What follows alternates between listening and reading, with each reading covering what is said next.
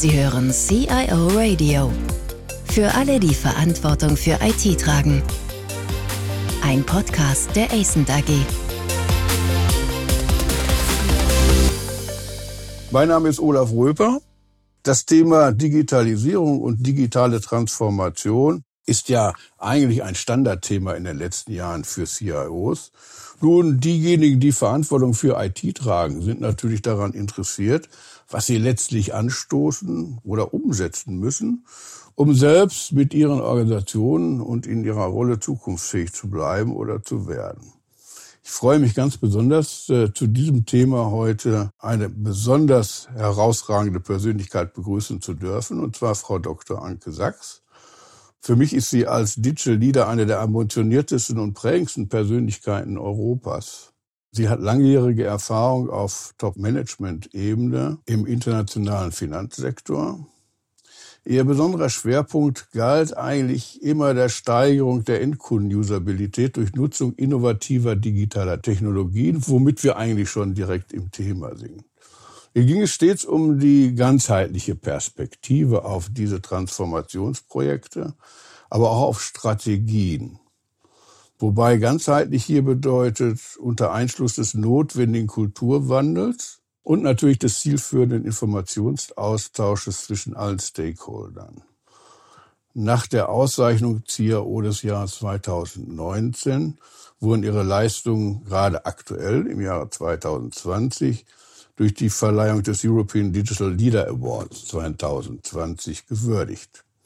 Anke Sachs gehört offiziell zu den Top 10 CIOs der Dekade. Frau Sachs, nochmal herzlichen Glückwunsch zu dieser Auszeichnung. Ganz herzlichen Dank, Herr Rüpper. Ja, nun, also wenn wir über Digitalisierung reden, die einen sagen ja, hm, Digitalisierung, das ist eigentlich das, was wir seit 20 Jahren machen, nur vielleicht mit etwas anderen Mitteln. Die anderen sagen, ja, aber digitale Transformation ist was völlig anderes. Da geht es darum, neue Geschäftsmodelle zu finden und zu entwickeln, Branchengrenzen zu überschreiten, Ökosysteme aufzubauen. Die haben einmal gesagt, Frau Sachs, Digitalisierung nutzt Innovation als Ablenkung. Ablenkung wovon? Ablenkung davon, dass sie eigentlich sich sehr viel tiefere Gedanken machen müssten über ihr, ihr Businessmodell. Es stimmt schon, dass wir seit ja, 20, 30 Jahren, insbesondere in der Bankenindustrie, digitalisieren. Das heißt, analoge Prozesse in digitale Prozesse umwandeln. Das ist aber so ein bisschen wie bei Ford, der gesagt hat, wenn ich die Leute gefragt hätte, hätten sie schnellere Pferde gewollt. Was wir gerade bauen, sind schnellere Kutschen digitale Transformation im übertragenen Sinne sorgt dafür, dass wir Autos bauen. Also eine völlig andere Herangehensweise haben an unser Business der letzten Jahre. Also das mit Henry Ford ist ja auch wirklich ein schönes Beispiel. Also die sprechen ja auch immer über Customer Centricity. Das heißt, ich muss mich um den Kunden kümmern. Das ist schon begrenzt. Nicht? Also diese Frage an Kunden, wenn ich meine Kunden befrage, um das so rum zu formulieren, das ist ja schon so, als wenn ich Fische im Aquarium fange. Ja? Da ist dann schon die Frage zu stellen, wie komme ich da eigentlich in innovative Ideen? Ja, indem man tatsächlich den grüne Wiese Approach macht. Oder ich liebe auch das Thema Walt Disney Strategie, wenn ich sie ganz kurz einführen darf. Also Walt Disney, der diese Comics gemacht hat, hat gesagt, wenn ich mir einen neuen Comic ausdenke, gehe ich in einen ersten Raum. In diesem ersten Raum habe ich bestimmte Kleidung an. Es ist bestimmt ausgestattet und ich träume. Er nennt das auch Träumer. Und in diesem Raum stellt er sich vor, wie der beste Comic aller Zeiten aussehen würde. Und das fällt uns unglaublich schwer, auf diesen Träumer zu bleiben, weil sofort der Kritiker kommt, hat er noch nie funktioniert, haben wir kein Geld dafür oder was auch immer. Und das muss man aus meiner Sicht wirklich sehr stringent auseinanderhalten. In der Raumphase träumt man bitte und geht weit und denkt auch, wie andere Branchen bestimmte Sachen gelöst haben. Und im zweiten Schritt geht man eben ran und sagt, was bräuchte ich denn, um das umzusetzen? Da kommt der Kritiker auch noch nicht ins Spiel, sondern dann sagt man, ich möchte zehn verschiedene Orchester haben, auf jedem Kontinent welche, die müssen 300 Leute sein, und dann überlegt man, wie man das hinkriegt. Und erst im dritten Schritt kommt die Einschränkung zu der Thematik, naja, ich habe aber nur 100 Millionen für den Comic. Und die Gefahr, insbesondere vielleicht auch gerade bei den Deutschen ist und auch bei den IT-Lern, weil die auch sehr strukturiert sind, dass sie sofort die ganzen Scheren im Kopf haben, was sie schon versucht haben und was nicht funktioniert. Also gehen Sie in den Raum rein, nehmen Sie auch andere Typen damit rein, die tatsächlich mal groß denken, weit denken. Und ich glaube, ja, den Kunden kann man im Zweifel auch nicht fragen, weil der dann schnellere Pferde möchte. Also da glaube ich aber einfach vom Gedankengut von einem Elon Musk einfach so ein bisschen raus, breit denken und dann kommt am Schluss erst die deutsche Ingenieurskunst, das dann auch machbar zu gestalten. Ja, das kann ich nachvollziehen. Das Thema ist immer nur so ein bisschen, ich habe dann auf der einen Seite die Kreativen, mhm. die so arbeiten, wie Sie das gerade beschrieben haben. Ich habe aber auch eine reale Welt innerhalb der IT und innerhalb der Unternehmen. Mhm. Und da braucht es dann schon eine Brückenfunktion, ja, dass man also das, was man sich da überlegt hat, von den Kreativen oder von den Kreativen erarbeitet wurde, das muss ich ja auch umsetzen, das muss ich ja operationalisieren. Und da ist immer die Frage, wie schaffe ich das eigentlich? Was sagt da Ihre Erfahrung aus dem Finanzbereich? Also erstmal, Sie haben natürlich absolut recht. Es reicht nicht, in dem ersten Raum gewesen zu sein und seine Träume gesponnen zu haben. Damit hat auch Walt Disney keinen Comic hingekriegt, weil er musste dann auch ja welche haben, die das entsprechend umsetzen. Dann geht es im zweiten Schritt tatsächlich dahin, die kreativeren Ingenieure zu fragen, wie man das denn umsetzen könnte und erst im dritten Schritt die operativen Ingenieure. Mhm. Ich glaube, dass wir ganz viele Gedankenschranken, Glaubenssätze im Kopf haben, die uns eben daran hindern, bestimmte neue Sachen zu denken. Ich glaube, wenn man das mal zulässt, und das habe ich jetzt aus der eigenen Erfahrung, das war auch die Frage, dann passiert da ganz viel. Beispiel. In einem meiner Vorgängerinstitute war die Frage zu dem Thema Strategie, was zeichnet denn dieses Unternehmen aus und wo könnte es denn eigentlich hingehen? Formal ist es eine klassische SWOT-Analyse. Aber ich habe die Erfahrung gemacht, wenn Sie eine klassische SWOT-Analyse machen, kommen sofort diese vorgefertigten Antworten. Da fangen die eben nicht an zu träumen, nicht an breit zu denken, sondern das ist eher eine Gesprächssituation, die ich da suche, und zwar mit Providern, mit Kunden, mit Managern, mit Mitarbeitern. Wofür steht denn das Unternehmen und was könnte es denn sein? Und ich habe ja über IT-Strategie promoviert, da habe ich auch Interviews geführt, freie Interviews geführt. Und da habe ich auch gelernt, wie man denn Interviews führt, um die Menschen tatsächlich an ihr wirkliches Bedürfnis zu kriegen. Und das merken sie dann auch, wenn die Sätze nicht mehr geschlossen sind. Also man merkt das dann im Interview, dass sie jetzt anfangen, tatsächlich das zu sagen, was sie wirklich denken. Und wenn Sie das über die weiten Teilen gemacht haben, haben Sie ein ungefähres Gefühl für, was könnte denn für dieses Unternehmen klappen. Das war bei uns dann so, die Aussage war, wenn ich es so sagen darf, ihr habt ein geiles Produkt, aber das ist zu teuer. Mhm. Und dann gibt es wieder Analogien, was ich vorhin meinte. Analogien im Sinne von, wie ging es denn in anderen Branchen? Und da ich jetzt hier im südwestdeutschen Raum lebe, ist Mercedes eine gute, eine gute Rückkopplung, die da heißt, die hatten ja auch diese E-Klasse und alle haben gesagt, ihr habt ein tolles Produkt, es wurde gesungen über dieses Produkt, alle wollten das haben, aber viele konnten sich es nicht leisten. Und die Konsequenz war, dass Daimler dann ein Babybands gemacht hat, bis jetzt zum Smart. Also um die Kunden entsprechend reinzukriegen. Das ist ja bei Software noch viel leichter dieses Produkt sozusagen über Software-Upgrades sich bezahlen zu lassen und hochzufahren. Und dann war schon ziemlich klar, dass wir sagen, okay, unser Motto ist, wir machen es den Kunden leicht. Also wir bleiben Premium-Anbieter. Bei uns ist es dann, wir machen es den Kunden leicht. Und dann kannst du diesen Satz in die normalen Business-Analysten Menschen geben. Ich würde es noch nicht an die Entwickler geben, sondern ist das an die Business-Analysten und sagen, was wäre denn für den Kunden leicht? Im Change, also wenn er was verändert haben will an seinem Produkt, in der Erstinstallation oder im Betrieb.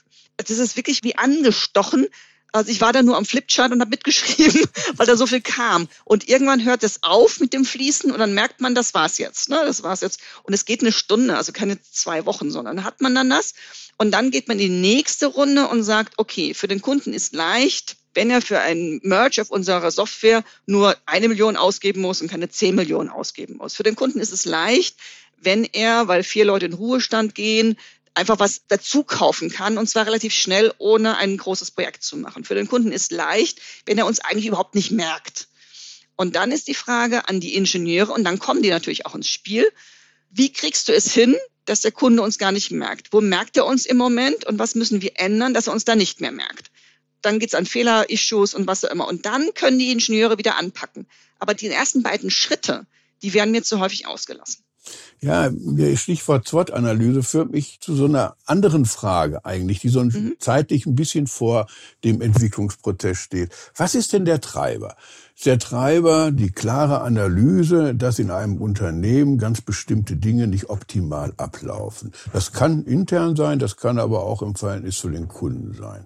Und dass man sagt, ich suche speziell für dieses Problem jetzt eine Lösung. Oder ist es die Vorgehensweise, ich habe jetzt eine Technologie, die mir ermöglicht, mich stärker mit meinen Kunden zu vernetzen, die es mir ermöglicht, autonom fahrende Autos zu entwickeln. Das sind zwei unterschiedliche Angänge. Wie sehen Sie das? Was ist der Treiber? Oder ist es eine Mischung aus beiden? Eine Mischung aus beiden. Also das Thema ist, ich glaube, und deshalb bin ich ja so ein Fan davon, dass Business und IT und alle Menschen, die in diesem Entstehungsprozess unterwegs sind, da gehört auch der Kunde dazu, über ihre Bedürfnisse reden. Also was hätten sie denn gerne? Und dann eben raus extrahiert wird. Und da kommt natürlich auch so ein ITler her, der sagt, ich hätte jetzt gerne dieses System, weil es ist total cool und dann könnte ich für den mhm. Kunden irgendwas Tolles machen. Also diese ganzen Bedürfnisse, die bezogen sind auf dieses Unternehmen oder vielleicht auch auf dieses Produkt, wenn es ein großes Unternehmen ist, kann auch dieses Produkt sein, die tatsächlich fließen lassen. Also an die rankommen. Und das ist in beide Richtungen. Das heißt, ich muss den Technologen fragen, bis der in seinen Träumen kommt, was dann alles mit seiner Technologie gehen könnte. Ich frage den Kunden, ich frage den Salesmenschen und wenn ich all diese Träume und es ist jetzt vielleicht arg hochgetriffen, wenn es Träume sind, also all diese Ideen vielleicht eher mal zusammenfasse, strukturiere, analysiere, dann wird man eine Idee entwickeln können, was denn eine Antwort sein könnte. Und man braucht beides. Also das würde ich tatsächlich niemals machen, von der Technologie kommen also man kann vom Kunden kommen und dann auf die Technologie gehen. Aber rein von der Technologie, das muss schon ein guter Visionär sein, der das dann auch mitbringt, was das für den Kunden sein könnte. Wenn ich rein von Big Data komme, wenn ich rein von Blockchain komme, erlebe ich immer, dass es unglaublich schwierig ist, da irgendwie in so eine Situation zu kommen, dass ich ein Kundenbedürfnis befriedige. Also ich glaube eher, vom Kundenbedürfnis starten, Technologie unterfüttern und anfangen zu träumen. Das ist mein Vorschlag. In Wirtschaftsunternehmen braucht man ja auch für das Ausformulieren von Ideen und für erste Prototypen ja auch ein Budget. Nicht? Und das ist ja nicht so einfach ja, genau. zu bekommen, ja, weil man kann ja für bei vielen diesen, wie soll ich das sagen, kreativen Dingen am Anfang, ja, Business Case macht da ja eigentlich keinen richtigen Sinn. Stimmt. ja, also es ist schon so das Thema, es braucht diese Freiheitsgrade und es braucht auch diese Experimentierfreude. Und entweder macht man das tatsächlich in seiner Freizeit. Äh, die Leute bahnen sich ja ihren Weg, wenn sie was haben, die kriegen es ja auch irgendwie hin. Aber das halte ich tatsächlich für äußerst schwierig, wenn das mhm. Unternehmen nicht diese Rahmenbedingungen bietet, Dinge auszuprobieren. Da sind wir schon wieder bei der Fehlerkultur. Und das Sie hatten auch vorhin gesagt, Kultur ist extremst wichtig. Und wenn ich jetzt Edison wieder zitiere, ich habe jetzt tausendmal gelernt, wie es nicht geht. Also diese spielerische Herangehensweise und diese Frusttoleranz, okay, so geht's nicht, aber vielleicht so und wieder ausprobieren. Und ich glaube gar nicht, dass es so unglaublich teuer ist, weil dieses Ausprobieren passiert dann auch wieder mit Prototypen, also da braucht man ja auch nicht, sondern es geht einfach darum, den Leuten operativ Freiheitsgrade Zeit zu geben, genau das zu tun, mal einen Workshop teilzunehmen, mal ein Offsite teilzunehmen, mal darüber zu diskutieren. Also ich verlange bei so einer Diskussion ja nicht gleich 100 Millionen, sondern ich verlange, dass sich mal 10, 20 Leute über einen Monat, fünf Tage zusammensetzen, mhm. um diese Ideen zu entwickeln. Jetzt habe ich das mal, keine Ahnung, nicht grob überschlagen, aber es sind 50, 100.000 Euro, mehr ist es ja nicht. Mhm. Und dann sollte schon so was Schickes rauskommen, wo man dann das Management überzeugen kann, oh, ja, das können wir mal ausprobieren. also also dieser erste Schritt. Und dann geht's ja wieder drum, das zu begleiten. Das kann ja sein, dass ich meine, das bringt was, dann lasse ich das vier Wochen laufen und sage, nee, boah, nee, so nicht. Also ist irgendwie macht das ja keinen Sinn. Und dann kann ich ja nach vier Wochen wieder stoppen oder anders machen oder die andere Sache priorisieren. Das sollte man auch nicht ständig machen, aber wenn man gemeinsam merkt, dass das die Sackgasse war, wie beim Wandern, dann nimmt man halt seinen Krempel und läuft wieder zurück. Diese Kultur braucht's. Nun sind wir ja gewohnt, in Wirtschaftsunternehmen solche Prozesse auch immer in Organisation abzubilden und auch in Rollen zu verpacken, sage ich mal. Ja. Und da gab es ja mal die Zeit, und jetzt gucken wir beide vielleicht mal in die Zukunft. Es gab ja die Zeit, wo man gesagt hat, na ja, also der CIO, der kann eigentlich nicht Innovation. Ne? Da ist mhm. er gar nicht für aufgestellt. Da brauchen wir so einen CDO, der das Geschäft versteht und das Geschäft nach vorne bringt Der CDO hat natürlich schon die Notwendigkeit, das, was er sich da ausdenkt, dann auch später ins Backend zu bringen, was wieder ohne den CIO an der Stelle auch nicht so richtig funktionieren kann. Manchmal war auch der Begriff des CDOs so der Ausdruck der Modernität nach innen und nach außen irgendwo. Also mir kam das manchmal so vor. Wie sehen Sie das denn in der Zukunft? Wird das weiter zusammenwachsen? Wird das weiter auseinandergehen? Wie werden sich diese unterschiedlichen Rollen verhalten in der Zukunft? Also ich weiß, das ist jetzt Glaskugel gucken, aber wie sehen Sie das? Das ist Glaskugel gucken, aber ich habe mich da schon wirklich auseinandergesetzt, sodass meine Glaskugel ziemlich klar ist, wie ich das sehe. Und ich denke, da können wir auch von anderen Industrien lernen. Also wie machen die das dann? Bleiben wir bei der Automobilindustrie, aber es geben sich ja auch ganz viele. Die haben immer einen kaufmännischen und technischen Geschäftsführer. Und die sind gemeinsam dafür verantwortlich, dass am Schluss des Tages ein Produkt auf dem Markt ist, was funktional ist und was vom Kunden auch angenommen wird. Das heißt, ich glaube, in der Zukunft brauchen wir in einem IT-getriebenen Business, also es wird ja nach wie vor nicht IT-getriebene Businesses geben, die tatsächlich Landmaschinen bauen oder was auch immer, oh. aber in einem IT-getriebenen also nicht ja, zu vorsichtig bei ja, Landmaschinen. Stimmt. Ja, ja, okay. Falsch. Landmaschinen, Sie haben völlig recht, die machen jetzt auch unglaublich viel mit IT. Also sagen wir mal so, also in einem IT-getriebenen Business sehe ich die Rolle, dass wir eine kaufmännische Verantwortung haben, die sich eben überlegt, was der Markt möchte, primär, und wie denn ein Produkt aussehen könnte, was ihm aus den Händen gerissen wird oder ihr. Und der ITler sich Gedanken darüber macht, wie man das dann baut. Das ist aber relativ schematisch und genauso schematisch ist nämlich ein anderes Beispiel. Ich denke, Metaphern funktionieren immer ganz gut beim Fußball. Der Angriff ist für das Tore schießen zuständig und die Verteidigung ist für das Tore verhindern zuständig. Grundsätzlich schon, aber trotzdem geht er die ganze Mannschaft in den Angriff und die ganze Mannschaft in die Verteidigung. Das heißt, ich sehe eine Stärke beim ITler, eine Technologie, heißt aber nicht, dass er nicht selbstverständlich sich Gedanken darüber machen sollte, was vorne am Markt gut zu verkaufen ist und wie er das mit seiner Technologie hinkriegt, und ich sehe eine Verantwortung bei dem Vertrieb oder bei dem kundenorientierten Menschen, sowohl für das, was der Kunde vorne braucht, aber natürlich auch ein Verständnis dafür, wie man das implementieren und umsetzen kann. Und diese Kernkompetenzen, die so, also ich will das Ganze malen, so eine Schnittmenge haben, wo die sich treffen. Das ist aus meiner Sicht mein Bild für die Zukunft. Das heißt, jeder Business-Verantwortliche im Unternehmen ist verantwortlich auch für den Prozess der Produktion. Und mhm. da kommt per se die IT mit ins Spiel und jeder IT-CIO ist verantwortlich für das, was er vorne an Business Output rauskriegt. Ich würde das persönlich nicht auslagern an einen CDO. Ich halte das für eine Übergangstechnologie. Also ich glaube, das macht Sinn, bis diese Business-Leute diese Affinität haben und auch diese Furcht, boah, von IT habe ich keine Ahnung, ein bisschen überwunden haben.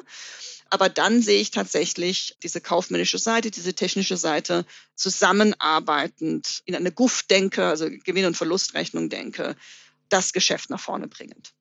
Das heißt also, von dem CIO der Zukunft wird dann schon ein bisschen mehr als Technologie erwartet da wird dann schon noch ein bisschen mehr Agilität auf dem Boden der Geschäftsmodelle erwartet.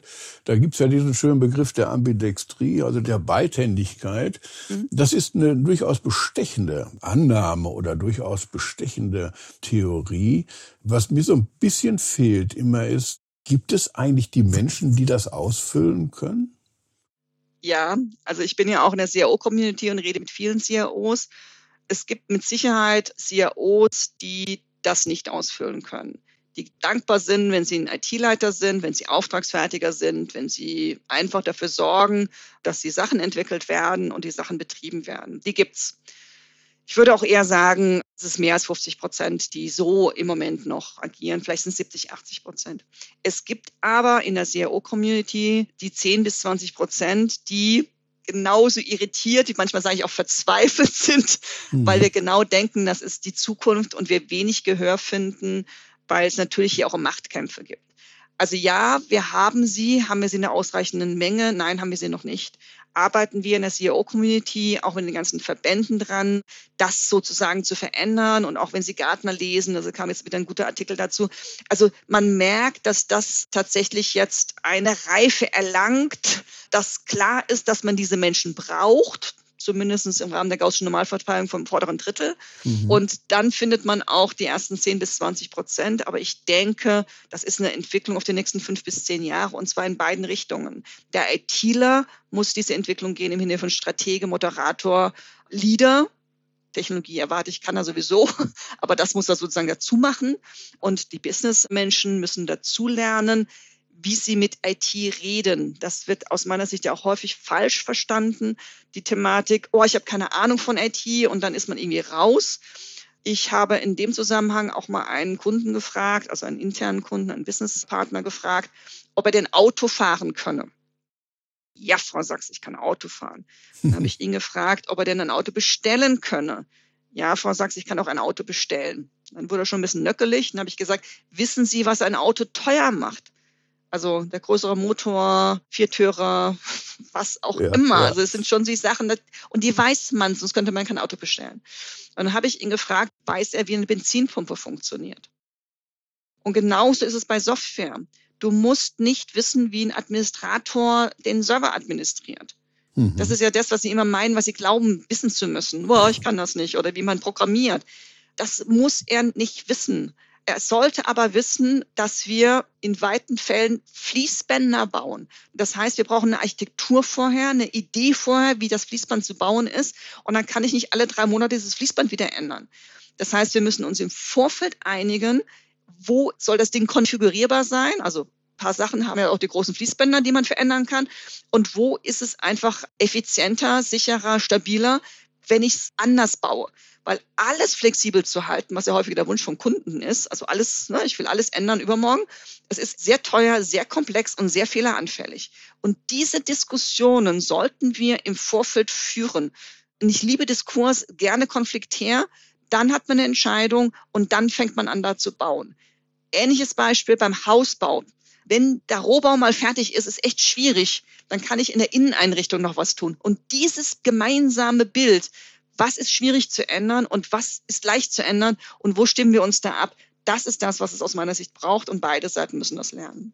Also mir gefällt besonders, dass Sie dann nochmal auf die andere Seite hingewiesen haben, also aus Sicht der IT, dass auch da Verständnis geweckt werden muss. Also ich habe das, ich, meine, ich bin jetzt sehr viel älter und lange als CIO in Verantwortung gewesen und ich habe die Anfänge noch mitgemacht, als das noch elektronische Datenverarbeitung hieß. Ja, genau. Ja, also diese Dinge mit Lochkarten noch. Ja, war ich auch dabei. Ja, und da ist einfach die Frage zu stellen oder festzustellen, dass seinerzeit viele von meinen Chefs, aber auch viele aus den Fachbereichen sich letztlich damit gebrüstet haben, nichts von IT zu verstehen. Aber ich glaube, mhm. da sind wir ein ganzes Stück drüber weg, zum Glück eigentlich auch. Aber lassen Sie mich ja, noch. Ja? Nicht ganz. Also ich höre das häufig noch gestern wieder in einem Gespräch, wenn ich mit Bankvorständen spreche. Was sich geändert hat, ist vor so fünf oder zehn Jahren war das eher so ein Stolz, ne? Ich habe von IT keine Ahnung. Jetzt ist es eher so, ich habe von IT keine Ahnung.